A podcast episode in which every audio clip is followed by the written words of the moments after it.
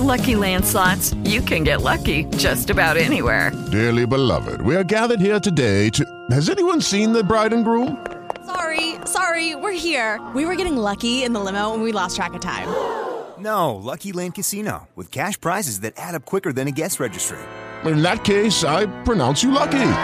Play for free at LuckyLandSlots.com. Daily bonuses are waiting. No purchase necessary. Void where prohibited by law. 18 plus. Terms and conditions apply. See website for details. Ideas, inspiration, innovation. This is The Game Changer. And now here's your host, Chicke Fitzgerald.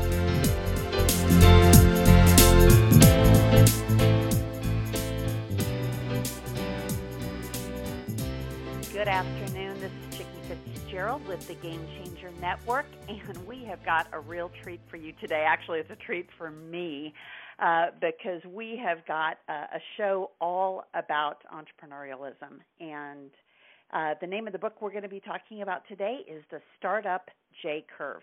And our author guest today is Howard Love. Howard, welcome. Uh, thanks, Chickies. Uh, I'm excited to be here, and thanks for having me. Oh well, as I said, it's a real treat for me because uh, I found out at at uh, actually a fairly late stage in life that I was born to be an entrepreneur, and so it's been an awesome journey. But I am really, really interested in hearing about the six steps to entrepreneurial success, uh, so that I can do a little bit of course correction on my current venture and uh, why, before we dive into the book, why don't you tell us a little bit about yourself, your background, and and how you came to uh, actually write this book?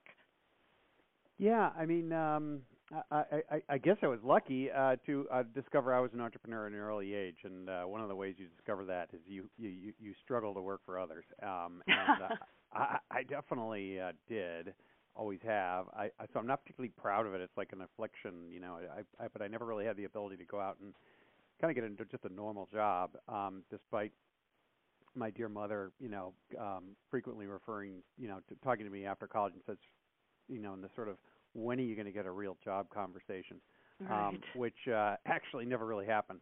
But um, I started uh, a company or two while I was at uh, Colgate, which is where I went to college and um, because um, I wasn't uh, terribly into college either, really. The truth is, uh, but um, uh, partner and I started uh, a, a company or two. That, um, we we technically started two companies, but one emerged from that, and um, I've been starting companies ever since, uh, and have founded or co-founded about 15 companies and invested in another 50 or 60 and I've just I've always been an entrepreneur and I have the dubious claim to fame that I've never really had a real job. well, it took me a little while longer than you to figure that out. I spent uh, a, a good uh, 15 to 20 years in corporate life. But the good news about that is I got to be an intrapreneur, buying companies yeah. with other people's money when I still had a salary. And but I, I but I got to go through all the same things of pitching it internally. And I, I don't know uh, yes. if you know Bob Crandall, uh, you know, who was the American CEO Airlines. of American Airlines. Of well, Bob was the first one that I uh, borrowed five million dollars from uh, to do a venture uh, within the Sabre organization, which is where I, Wow. I spent my. He was a tough guy. You must have been a pretty good at pitching him. Oh my gosh! And you know, I was in my early 30s or maybe even my late 20s, and uh, yeah, it was a real lesson in um, in communication, really. Yep. Uh, so, and his, particular form of of communication, as I recall, was quite direct and blunt. Oh yes, oh yes. In fact, uh, after we acquired the company, uh, about a year later, he came over to get an update on it, and we showed him a demo, and he told me that the product was as user friendly as a scorpion. and I guess I didn't know go. enough of how horrified I should have been. But it was another two years later, uh, and we had uh, taken our product into Unisys, uh, Sun Microsystems, and Digital Equipment. It happened to be a Unix-based expense reporting platform. Okay. And uh, it was very interesting because you know we were just getting ready to launch in these three major companies, but the company within the company, of course, had not made any money yet. And he saw it on a list of projects in a big staff meeting with about 40 people and he said, "Is that still around? Shut that down." And then he went on to the next item on the agenda and I didn't even get to say a word. And uh later after the meeting, he came up and he said, "Hey, if we thought you were doing a bad job, we would have gotten rid of you, but, you know, we just got rid of the business." So uh that was that was my um a baptism into entrepreneurialism. Yeah. It's um um you know, there's actually a number of advantages um, to sort of starting out your, you know, feeling out your entrepreneurial um, uh, uh, sort of um, roots and getting started inside a company because it, you said kind of the key issue, which is you get to do it kind of on someone else's dime, and yes. uh, you know, being an entrepreneur is so tough uh, on your own. So to be able to do it within a corporation mm-hmm. is is quite a blessing, and it's great to get that experience. Well, it is, and and it gave us really a lot more runway than if we yep. had had raised the money from a VC or you know uh, any any number of the other ways uh, that you can do that. And you well, also Howard, have you all have, those, re- and you also Mhm. have all those resources uh, within a company. Yes. And you and then you develop all you know all sorts of contacts. So I you know I'm very optimistic for folks who have worked inside companies and you know w- want to strike it out and, and on their own and try their own thing because there's actually Mhm. a number of advantages that uh, you know that you can have by doing that. Well, and, and the other interesting thing, Howard, is I actually went. Uh, I stepped out of corporate life 20 years ago, Mm-hmm. Uh, but I spent the first half of of that 20 years uh, doing strategic consulting. So I was actually on the services side of being in my own business, and I really don't consider that having an entrepreneurial business or having to apply the kinds of principles that you're talking about in the startup J curve. Because if you don't have um, assets or you're not having to invest, whether it be in technology or, or goods, and you know have have a staff, it's very very different. And so I, I really realized that it was 10 years ago when I raised my my first external capital and built my first technology company that that's when I became an entrepreneur. Yeah. So uh-huh. tell tell us about the the six steps and and how this came about as a methodology that I'm I'm presuming you use now as a, a metric and a measurement uh, in the companies that you do invest in. Yeah, I mean, they came about first. You know, the, the first thing that really came about was just the shape of what happens, and and we ultimately referred to that as a J curve. And so, um, I, most entrepreneurs, uh, uh, almost all of them, start, and particularly the first time ones, and even the second and the third, um, they they think that the uh, world operates that that their startup is going to sort of if you could imagine a straight line, it's going to start at the beginning, and that's point A, and then just just overly simplify it. Point B is uh, the success point, and that's just just like a straight line up and to the right. Right. And what we what we realized, and, and discussions with my venture partner David Heeman, who I've been uh, investing with and and creating companies with for for 20 plus years, is that all these companies that we've been associated with, and and and and this includes almost all the successful companies that we've invested with and or co-founded. Um, they you, start off at this point and it's and it's sort of wonderful and and you have this idea and you create this PowerPoint deck and you talk to friends about it and and it's it, it's quite euphoric actually right there at the sort of right. very beginning right? I mean everything's great. Or you don't have any problems because it's it's just a powerpoint deck you know? It's there's no, there's no particular reality attached to it. And um so and then you realize that things um as you sort of actually start down the path um that eh, life is a little tougher than you sort of imagined. Um, you know, it's a little tougher to get the team members together, maybe, or maybe some of the team members aren't quite what you thought. It's uh, it's always tougher to raise money than you think, uh, and it always takes longer to actually create a product uh, than th- than you had in the PowerPoint deck. And and so I call that, and, and so you're sort of, um, you know, you're dipping down and then you and then you and I call that first phase uh, create.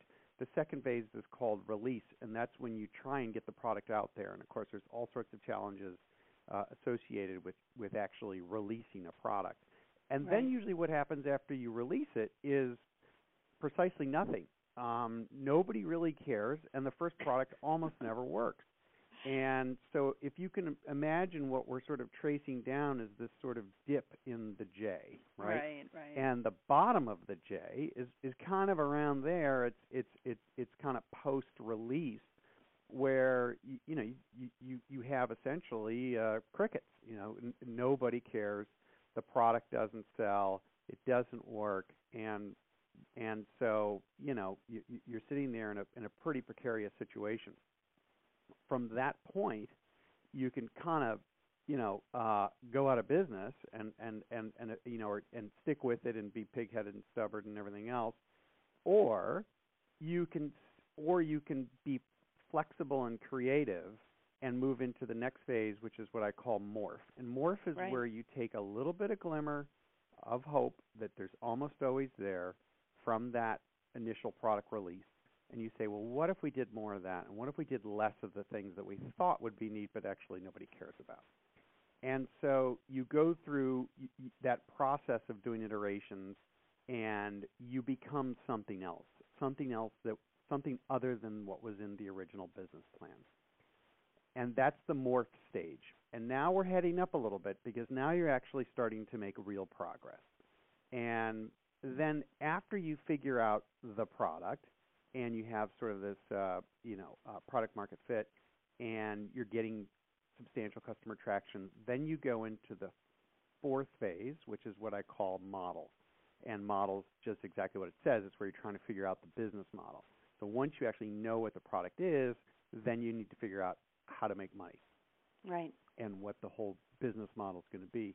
And now we're starting to accelerate up the sort of right hand part of any J curve and you move into scale. So once you figure out the product and the business model, it's time to blow it out, get it out into the world, scale it up, scale up revenues, and, and, and scale up um, uh, your sales and marketing, get it out into the world. And that's, that's the phase I call scale.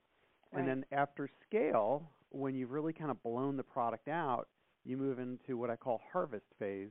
And harvest is is is sort of where you we all want to end up in a business, which is where the business is profitable, it's throwing off cash, you're firmly established, and you can start to do things like, you know, say, what do I do with all this cash I'm making?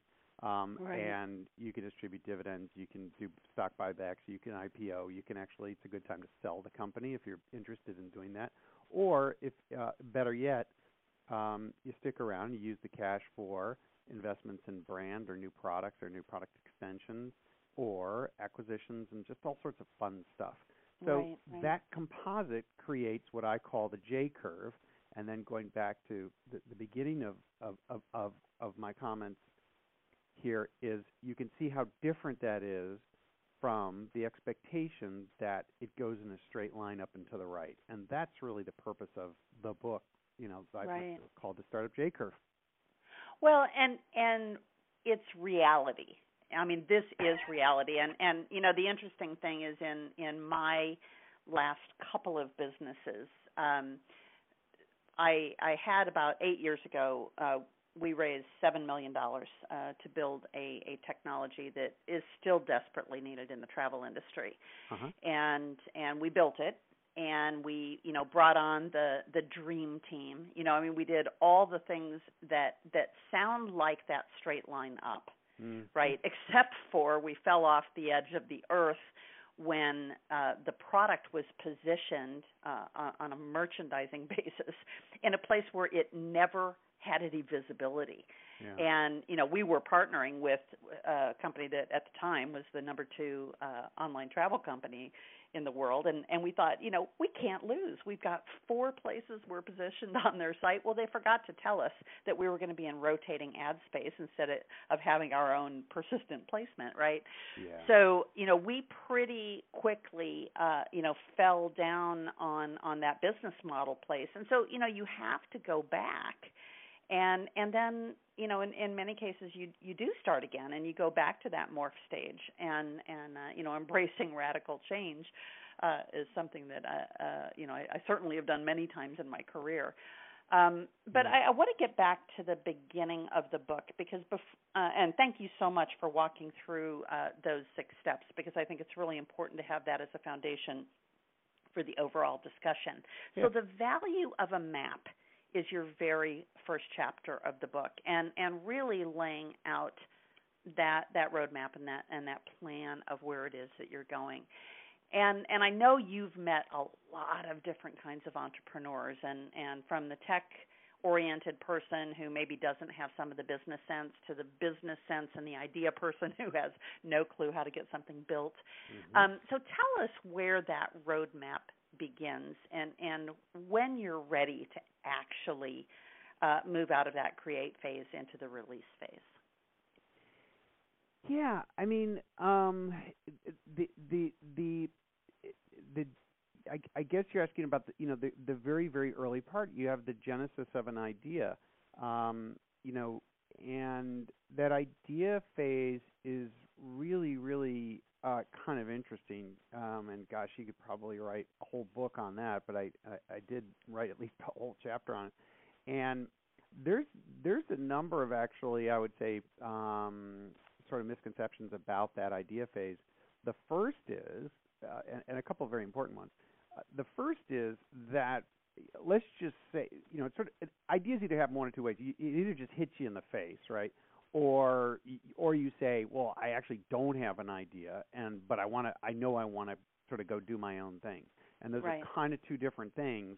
And the second one is uh, wildly overlooked um, because I think there's this misconception that um, the great ideas and the great companies that have been built, you know, the founder just had some sort of a, you know, moment of genius where he, you know, was communicating with God and God you know, told him go forth and build Facebook. Um, You know, it just doesn't work that way. Um, what happens is people do have ideas, but th- th- th- they're, they're th- you know, and, and, and, and we've all had sort of inspirations like this would be really cool or whatever, and and that's great, and that can happen. Um, and and uh, the first thing to do is is to go socialize that idea and see if any of your friends or family or you know like uh, people that are close to you think it's an equally good idea. And um, so it, it- and that's sort of one way. We'll call that sort of you know hits you in the hit you know hits you in the face in the middle of the night.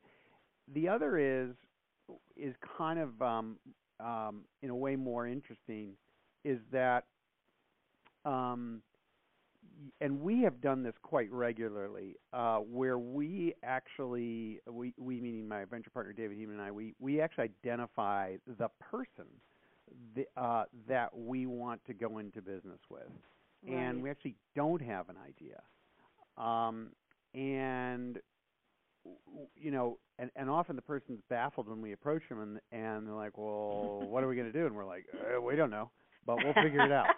you know, and we'll figure it out. And and and the point is, and there are ways to figure it out. And I and I and I go through in the book sort of a, a process of there's different types of ideas, and this is you know how you get your your your your your head in the right place to start looking for opportunities. And here's when you might notice one, and so forth. But the real point is that from our perspective, having you know done this for 20 plus years, is we realize that the initial idea almost never works anyway. So there's this misconception that the initial idea is like the big thing, right? And that everything else is, you know, I don't know, whatever. They went out and executed it. It's really the inverse. The initial idea almost never works. So, uh, you know, David and I, we don't put a whole bunch of stock in it necessarily. It's Right. like, let's think it through by all means, and let's be excited about it by all means, and let's have that idea be in a field that the entrepreneur and and, and to a lesser degree us have have real passion for because in the end what matters is um, the person that you know the founder and their commitment to the process we don't necessarily want them committed to the initial idea the product We want them committed to the enterprise. We want them co- committed to the undertaking, and to some degree, we want them committed to whatever the the bigger mission statement is. But specifically, what the product is going to be, um, you know, we don't, uh, you know, it's it's not it's not the critical thing because the critical thing is the individual who's going to go through the process of creating a successful company. So I, Mhm. it, it, it it's it's really interesting, um, and um, you know that that that's what we've seen. D- just sort of as a uh, an interesting um, you know metric, uh, just for fun. You know, David and I, and I've talked to lots of other venture capitalists about this. Like, well, you know, if you had to put a value on the initial idea, what kind of value would you put on it? And I think if you ask that question to most people, they'd say, well, fifty percent, or you know, I don't know, some some very big number, sixty, Right. seventy percent, or whatever. Um, our take is the initial idea, and this is only if it's a really, really good one, where I, we look at it and say, "Wow, that that seems seems like a really, really good idea." Um, our take is eh, about five percent of the company. Um, that's all it's worth, you know.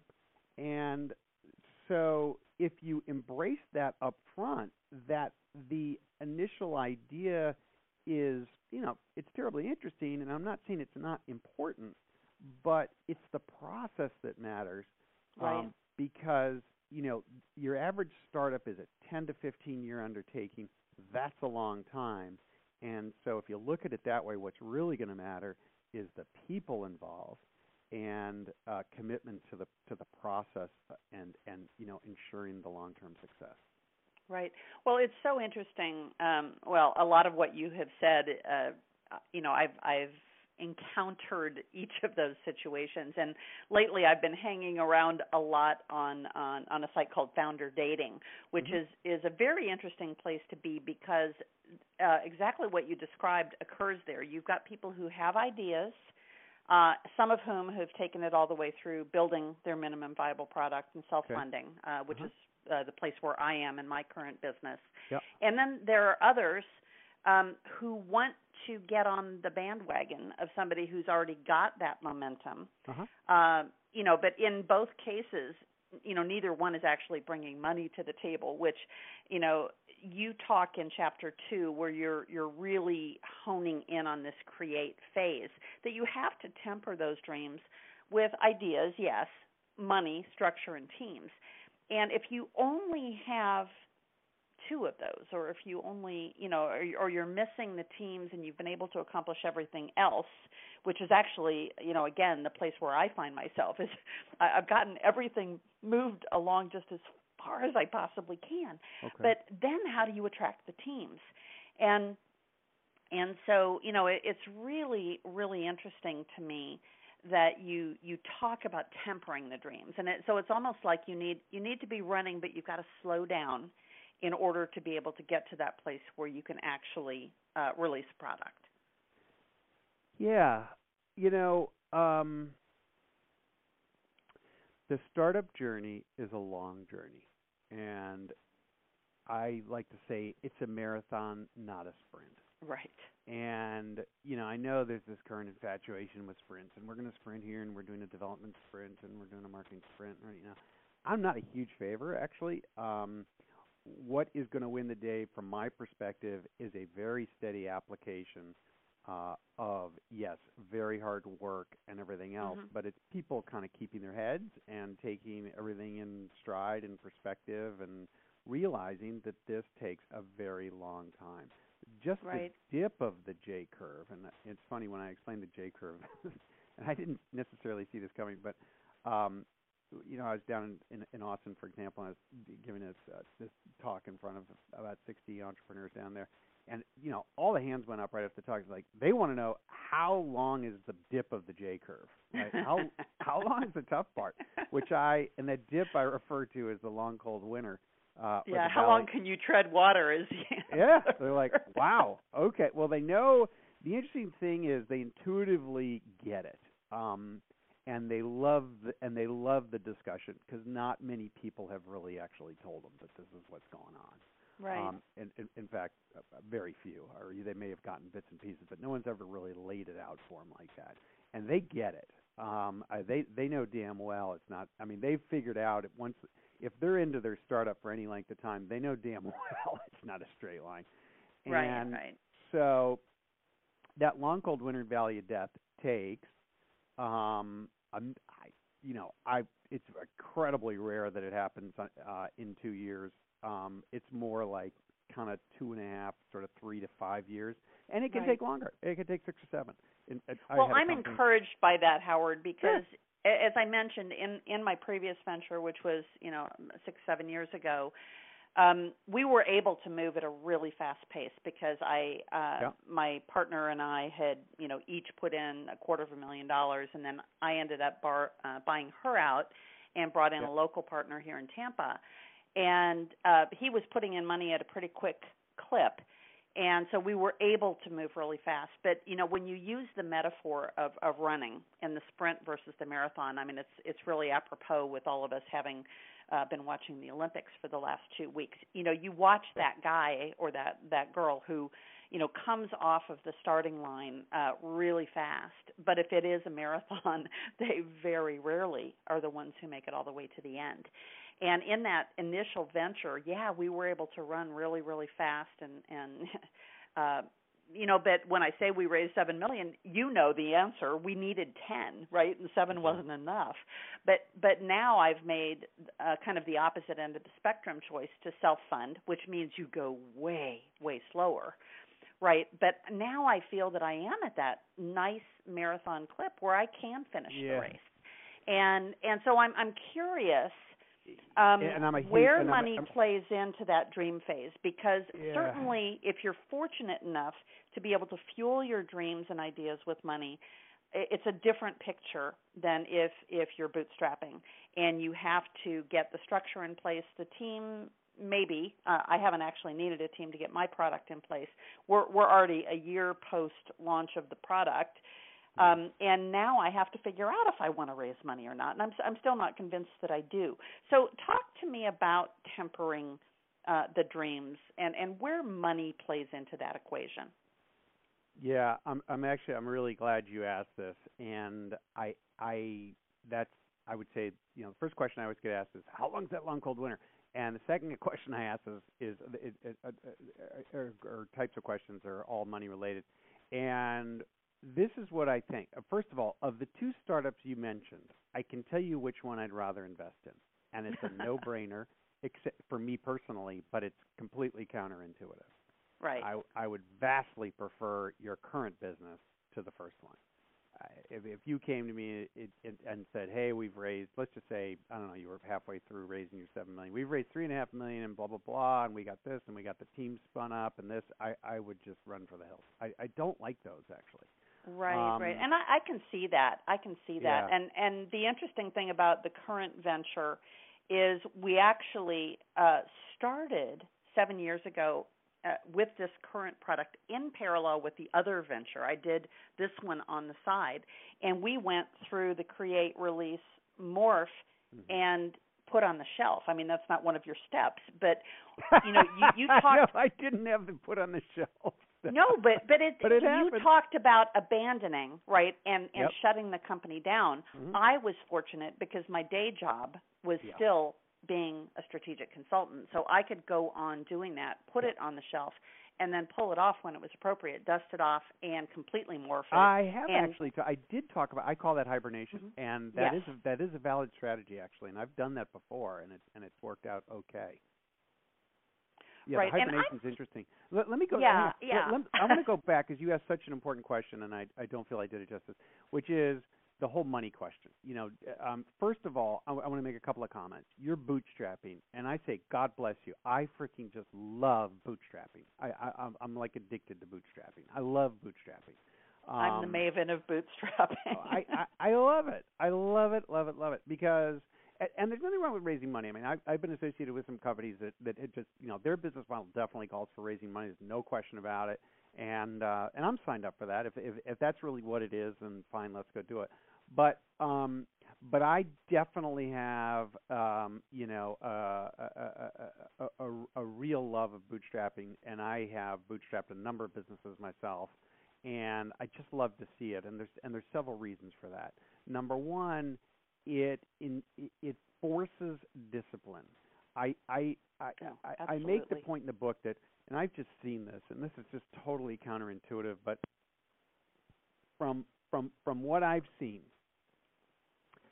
it's equally dangerous to have too money, too much money, as it is to have too too little. And I would even argue it's more dangerous to have too much money than too little. Um, the problem with too much money is it it, it encourages um, it it encourages it it, it it it creates an environment where you can lack discipline. Um, and in a startup, you always have more to do than you have resources for. Right. And the problem is, if you have too much money, you might just go do those things, and they're often ill-advised. And Right. so, when you have too little money, you spend a lot of time sitting around thinking, like, well, given my extreme lack of resources, I need to think long and hard about precisely where I'm putting those resources. And Right. that kind of financial, you know, discipline, which also translates into product discipline um, and simplicity, are, are just wonderful, wonderful traits to build a business on. Yes, and, And- and actually that is, and I'll I'll use a kind of a different term from the running metaphor. It's the throttle Sure. uh, that helps you to pace, Yeah. right? Because, and, and again, in in that first venture that I described, the other big mistake, and I mean these guys were all wonderful people, but Yeah. I recruited for that dream team the former. Uh, head of AOL Travel, the former head of EDS Travel and Transportation, and the former head of marketing for AAA. We were building a, a road trip uh, tool. And you know, here I thought I had just hit the home run. But the problem is when you've you got people who have zero entrepreneurial experience and all they've had is that corporate paycheck and the admin who does the stuff for you. Big problem. Yeah. Yeah, and you can buy an airline ticket anytime you want. Then Well, here- that's what you yeah. do. And here's what I say, and I, I, I, I, I, hope you don't mind if I use your example as, as, as a little bit of a what not to do example. Oh, Uh, not at all. I mean, okay. that that was the subject of my first book, Bootstrap Business. Okay. Business.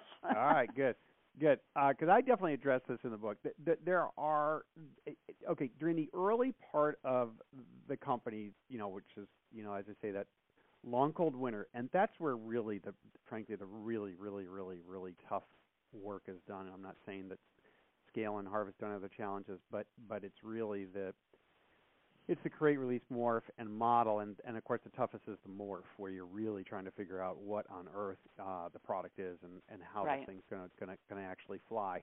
And there's and and when you're going through um, the dip and the J, the long cold winter, what you want, what you actually want, is you want uh, you do not want a big team. Number one, why? Because it's just too hard to sort of uh, you know it's too hard to make sharp turns and Right. sharp turns are a requirement um, and that flexibility and that uh, sort of malleability and the creativity creativity is very very tough if you have big teams no, number one number two i make the point in the book and I, and I really focus on this in the in the scale chapter um, that there are there are kind of two two types of people that uh, make uh, successful uh, startups in the long term and and while you're going through the first four phases, the type of person you need is very very different than Yes. the type of person you need when you get into scale. And, and you could you could I could reverse that and say the type of people you need to scale are totally different than the you know most than usually than than the founding team. And so in the founding team, you need generalists and you need sort of people who can wear many hats and you need creativity and you need everyone's input on everything Mhm. and you're really really a tight tight you know team and everyone's doing everything everyone's helping everyone else out and and and and, and it's fun right i mean that uh, it, it it's cool it's a it's a small flexible quick team it's like a you know quick reactionary force, right? Or it's like a a SEAL team or whatever, right? Right. There, there, there's just just a handful, and they can do a hell of a lot. And then, but once and and and and by the way, the corporate types just don't work in that environment usually. I, No. mean, I don't I don't want to count them out. I'm just saying it's a it, it's very very different and um, than having this sort of uh, environment where you have you know resources and you specialize and you got your admin and it it, it just doesn't work when you right. typically like i said look i'm not condemning i'm not, I'm not counting them out i'm just saying that if if if if those if people with those types of background want to get in and do that they have to realize it's a very different animal and and and and, and you know right and that's okay now I do. when I when do. you get out of the j right and you're emerging and you figured out the product and the model and you're moving into scale guess what you absolutely need those people right, right i mean that's right. when you got to bring those people in to have exactly what you just sort of referred to, which is these people have very impressive sounding resumes. Um, They probably went to great schools. They probably got good good grades, certainly far better than me. Um, and um, you know th- they have experience, and Right. most importantly, they are specialists, right? So you get like a, the CFO, and you know what? He's an accounting maven, and he's he's freaking awesome at it, and he's going to put in place the process, people, and money um, you know, to, to to make the scale. And you've got a salesperson, and the salesperson is a is a is you know an ex Oracle guy, and he's you know or gal, and they are killer at it, and they're incredibly good, and Right. they know how to do what they do, and and it's a really you know you think you get to scale and you're like oh this is awesome like you know now now we're like really going to take off and have a lot of fun it's it but it's actually one of the most gut wrenching times because you have Yes. to make this transition of the people and the founding team mo- Mhm. you know uh, it's quite often that members of the founding team simply don't are unable to make that transition because Right. they're like no i i, I want to go you know have my input on marketing and i want to have my input on product and i want to have my input on you know um Right. customer service and you know what uh sorry but you can't um y- you need to pick one of these silos and and go do it. And you know what? Uh you know kind of if you know if we want your opinion we'll ask you for it. Um you, know i mean it's not that you can't communicate and stuff but like you need to be a specialist. And the Right, founding right. this is where the founding team you start hearing you know uh, hey like dude we've totally lost our soul here. You know we're doing all this there's all this process and there's all these meetings. And it's like yeah we'll freaking deal with it. It's a it's a different deal right? It's It a is, different it is. phase. And I think if people realize that up front, it'll kind of all become clear, and they can kind of choose what they want to do. And a lot of founders, eh, um, you know, members of the founding team, you know, they might say, "Look, it's just not for me," you know, and that's Yeah. okay. Nothing wrong with that. Well, I, I laugh because uh, just a few weeks ago, I got in touch with a, a guy who, again, very highly placed in a, in a very big company name that everyone would know in the tech arena. And I saw that he had just left. Yeah. And so I reached out to him, and it's like, you know, hey, what are you up to? You know, because I, I I'm at that place where I need to scale.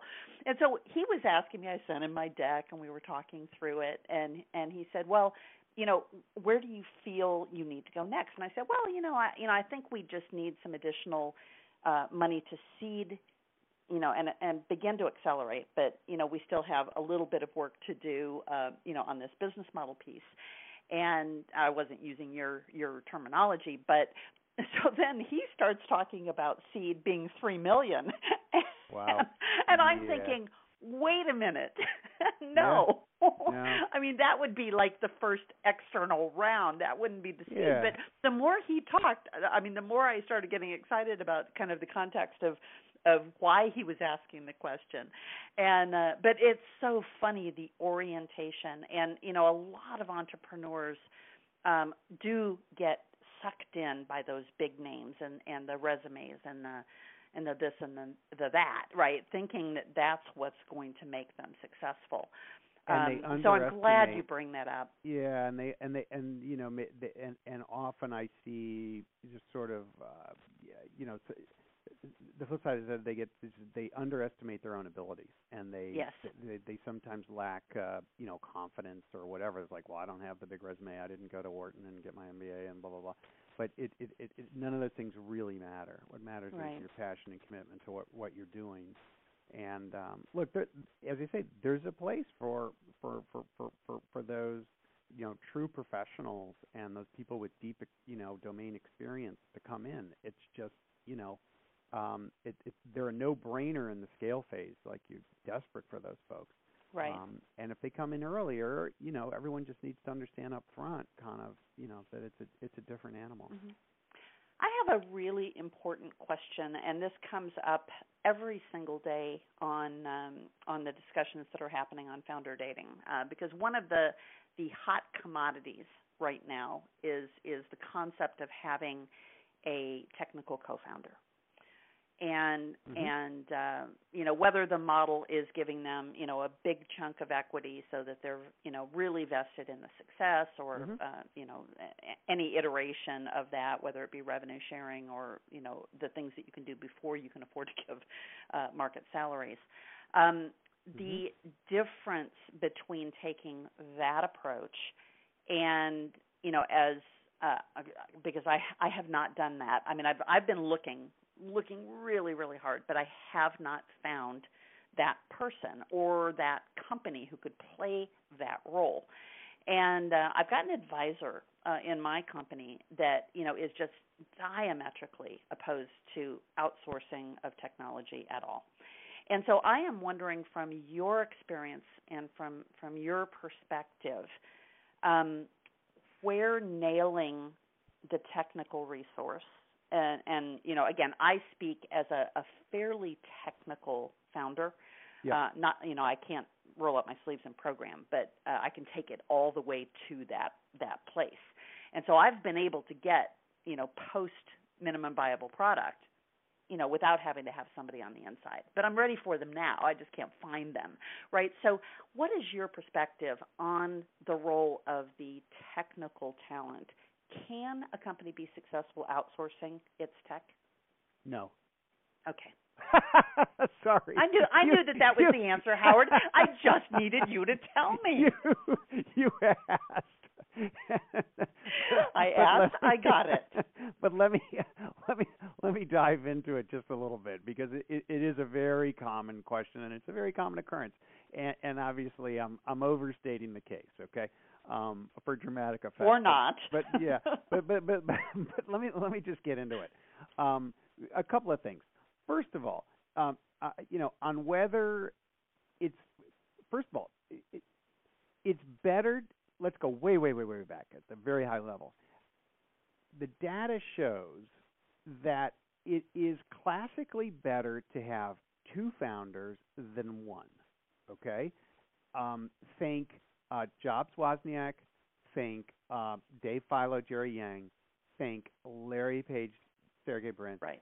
think um, it, the, the the you know think think Gates and Allen, right? Uh, at Microsoft, the list goes on and on and on and on and on, and it's just better.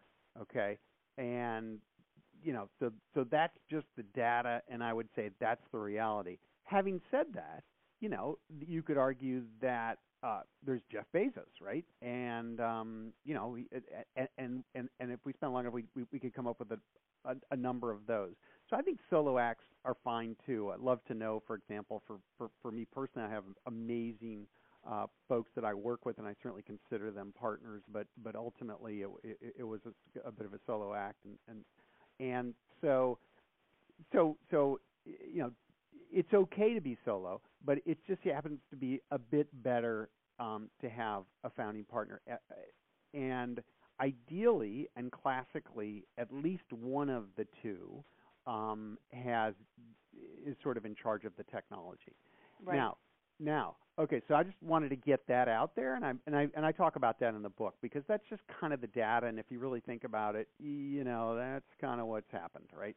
Um, uh, uh, by the way, you could also uh, uh, there uh, another one than uh, an additional one to Bezos would be probably Mark Zuckerberg, right? Mm-hmm. You know, he had perhaps more partners than history, you know, um, than, than, than the media mentions. But you know, you'd have to you'd have to give Mark credit. He's kind of kind of done it more or less by himself. He's had certainly good people around him. But so you can go, you know, either way works. But founding partner is better than a solo act typically.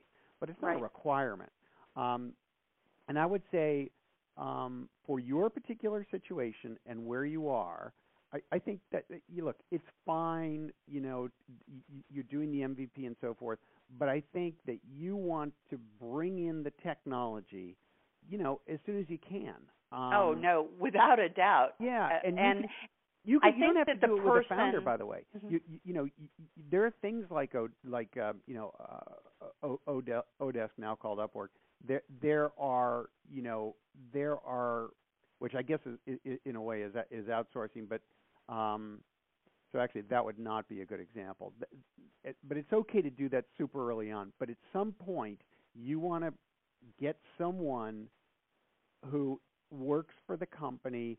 It may even just be part time, but you want to get them full time fairly quickly. uh, Right. You know, as soon as sort of money allows. And the reason is, look, you want to own the technology inside, and is when you at some point when you go out to investors, they're going to want to know. So, you know, who's the person that created this? And if you say, well, it's actually done by an outside shop, that is a bit of a wet blanket. I mean, you just you don't really you you want to clearly have the technology inside and you want to own it. And the here's the problem: it, when when an investor hears that it's kind of all done on the outside, what we our my immediate reaction is, well, okay, but all I know is when we find that CTO and or sub CTO, maybe just a developer, and we go to bring it in house, what's the first thing they're going to say? And they say it 100% of the time. They're know gonna I'm gonna rebuild it. What? They're going to rebuild it. Of course. Of right? course they are. A You never go to get your hair cut and the new hair person says, "Oh, what a great yeah, the haircut." last guy, like, yeah, the last guy did a wonderful job. Yeah, yeah, the la- your last hairdresser was a genius. Never happens. No, Um, I know. You know, uh, I don't have much hair, so I, that that's not my primary problem. But um, but I, you know, it's going to happen 100% of the time, right? That, that, that the CTO and or the, the the primary technology person that comes in, they're going to say, yeah, it's a complete caca, right? And it's spaghetti code, Right. and we're going to and we're going to rebuild the whole thing. Right, And- but see, here's the cool thing. and- I knew that. I Well, knew yeah, that before okay, I but- started. Yeah, so where we are, Okay. it's the Yeah. perfect time for for that person to come in. It's just. I I wanted to hear it from you Okay. of of the perspective on it as an investor because um you know, to me, I would have loved to have that person by my side from day one. But Okay. it was a luxury because I didn't and, and that's okay. fortunately, Yeah. you know, God gifted me with the ability to do a bunch of those things on my own. So I did them, right? Now, am I awesome. the best person? No. Yeah, that's all right. That's all right. but it worked. you, you, you know, look, startups are a process of sort of, you know, um, by hook or crook getting there. And if and if you Right. have the resourcefulness to, to to to get where you are, do not feel in any way, you know, uh, uh, uh, you know, uh, do not think, do not feel anything other than this is great. I've gotten it this far, and just think about, you know, what do you do next? At some point, you'll bring the tech in house when it's appropriate and as soon as you can, and you know that person, that technology partner for you, and they don't have to be a co-founder. They can just be, and they don't even have to be quote a CTO. I mean, you know, Well, don't and it, and to me, Howard, carried away. it's a bit get of a what you need. sham. It's Huh? a bit of a sham when you've got a company that anybody can go look on uh, sunbiz.org here in Florida and see how long my company's been around, and it's like, okay, technical co-founders joined joined you seven years in. Really interesting. Um, so, uh, Yeah, you know, I, I've me- always wondered about that. You know, just Yeah. get what you need. It does not have to be. It does. You know, it does not have to. It's like don't overly. You know, uh, you don't. If you don't need a co-founder right now, then don't get one. I mean, don't give away the equity for nothing.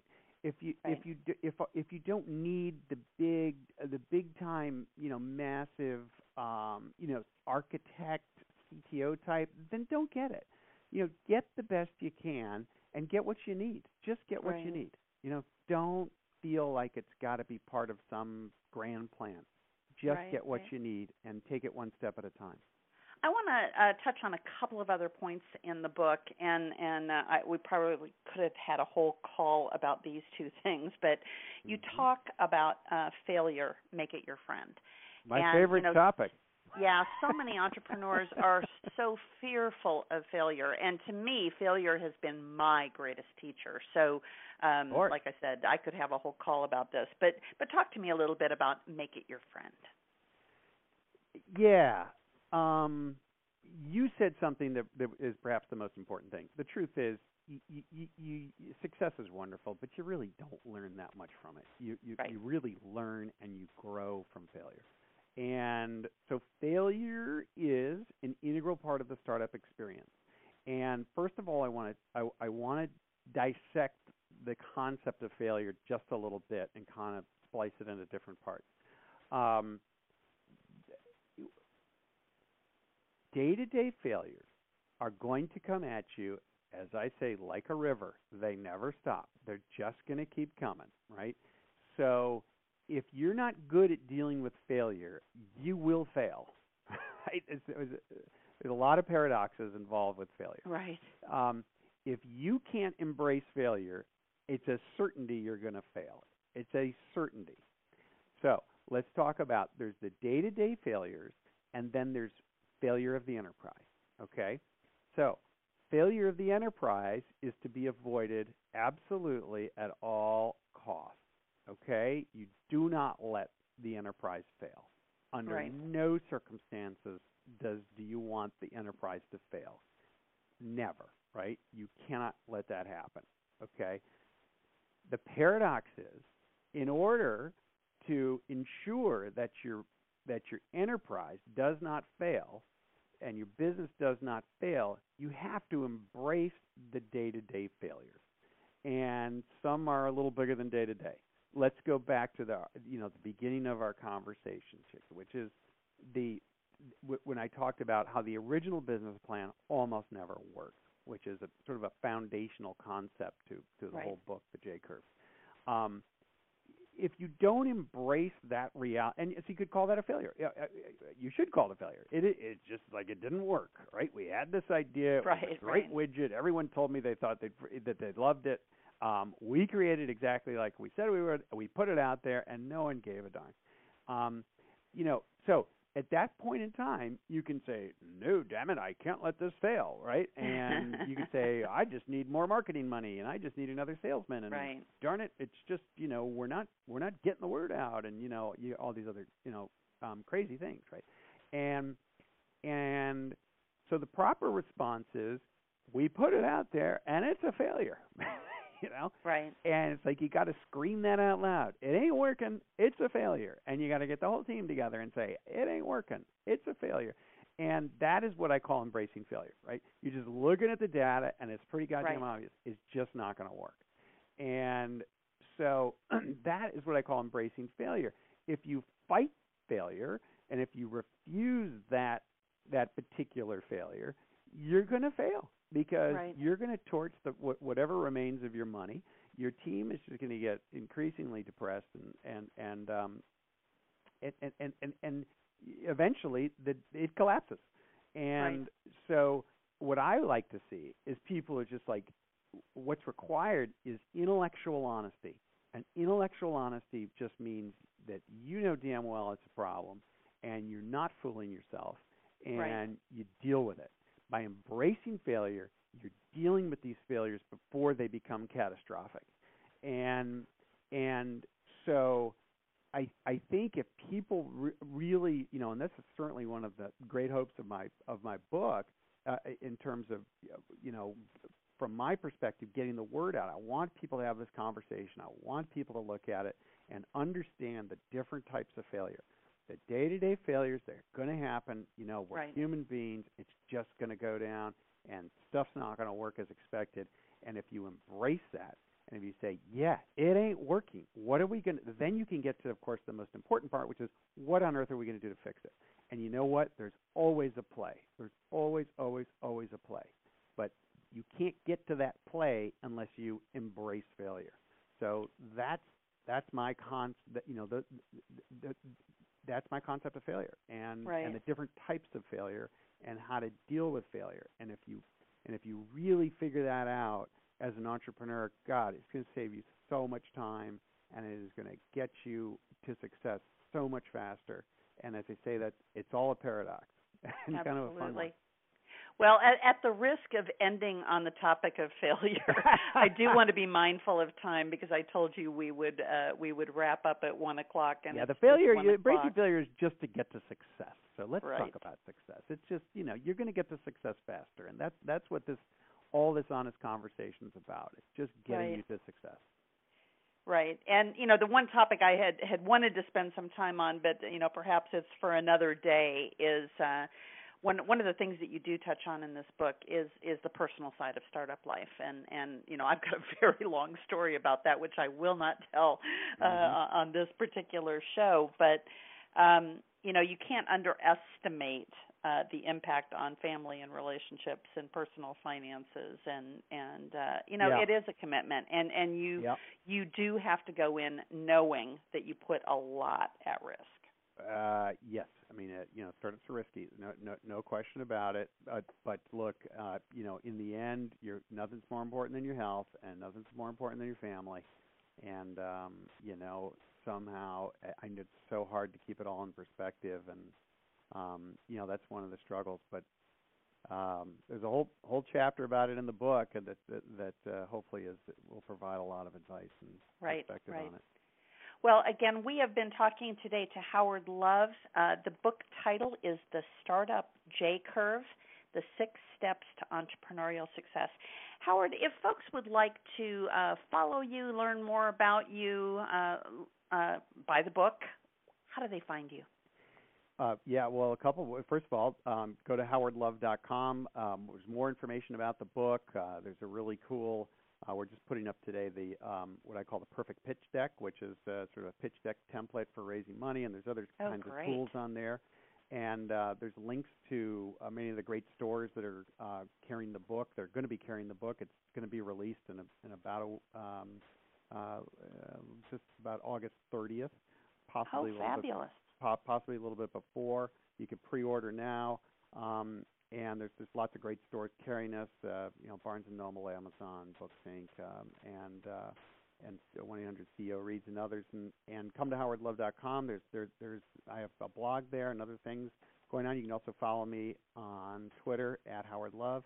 And um, you know, thanks so much again for for having me today, Chick. It's been a lot Oh, it's fun. my pleasure. Uh, it has just been. Uh, it was personally fascinating for me, just because of uh, where I am in my in my latest journey. But uh, I, I am going to sit down uh, with the book this weekend, pen in hand, and I'm going to write my my uh, notes in the margin, and then I'll probably call you and ask you some more questions. Cool. But it I has been it. fascinating, Howard. I really appreciate your time.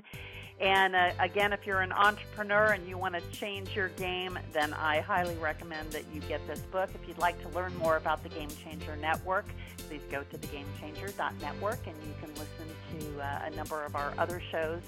Uh, we've got close to 300 uh, shows that we have done on entrepreneurialism and growth and leadership and uh, all of the other components of uh, moving your business ahead. So thanks so much for joining us, and we'll see you next week.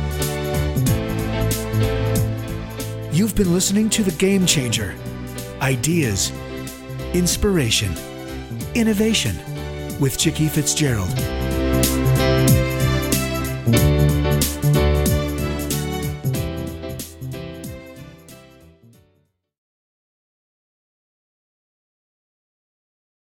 With the Lucky Land slots, you can get lucky just about anywhere.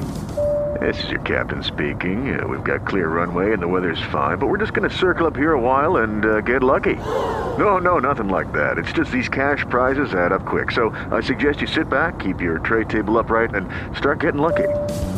Play for free at LuckyLandSlots.com. Are you feeling lucky? No purchase necessary. Void where prohibited by law. 18 plus terms and conditions apply. See website for details.